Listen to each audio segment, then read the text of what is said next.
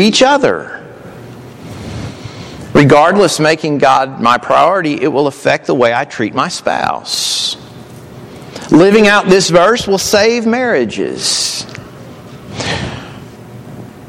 Do we often, or do we think often enough about the idea that, that God is actually a, a part of the marriage? He, he joined us in marriage. Uh, for those of us who are married, God joined us in that, and He's a part of the marriage. Do we think about that often enough? And when we think about it that way, it ought to make us think twice about throwing one of those away. This verse, living it out, it will have an effect on the way I raise my family.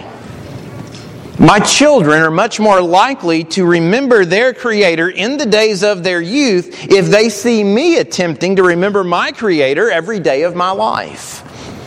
In fact, it's been said that one of the best predictors of a disaster in a family is when kids see mom and dad professing a life that they refuse to actually possess. That's called hypocrisy. Kids see through that. And it's astounding the number of couples that will throw away a marriage without giving a lot of thought to, to those kids and what's going to happen with them.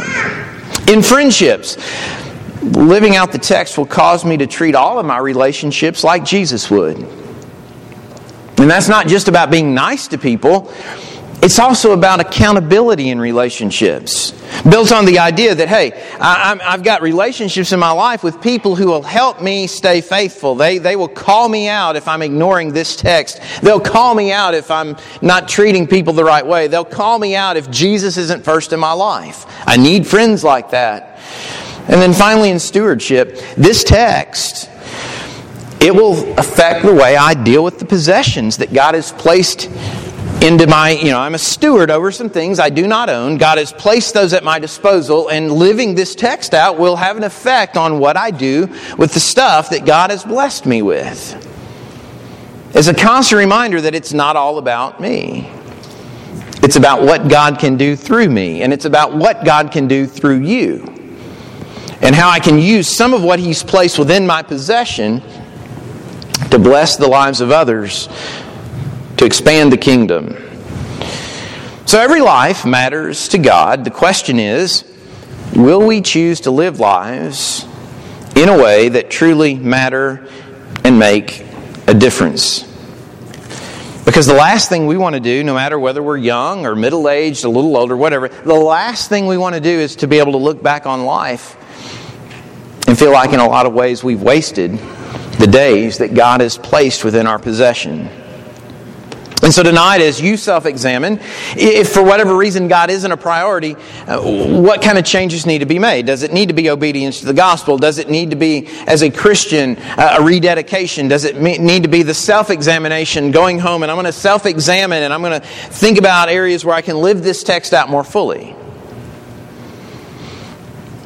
It might be that I just need from day to day to emphasize my relationship with God key is if you identify an area, now is the time and not waiting. And even though it's very familiar, Bradley couldn't have picked out a more appropriate song for us to sing to make us think about our relationship with God because it, it asks the question if there's an issue, why would I not make that right tonight? If you need to respond, let it be known while we stand and while we sing. Oh, do not let the word depart eyes against the light. Poor sinner, harden not thy heart. Be saved, oh, tonight. Oh, why not tonight? Oh, why not tonight? Will thou saved? Then why not tonight.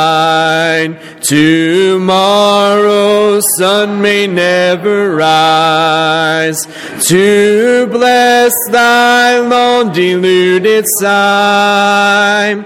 This is the time, oh then be wise, be saved, oh, tonight. Oh, why not tonight?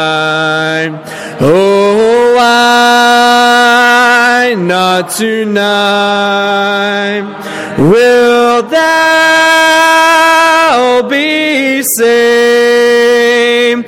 Then why not tonight?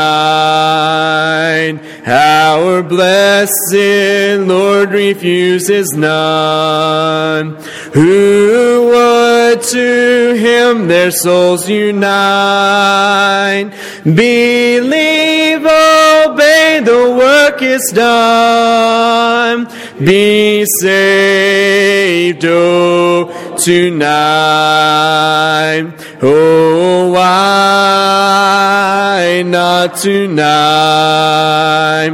Oh, why not tonight?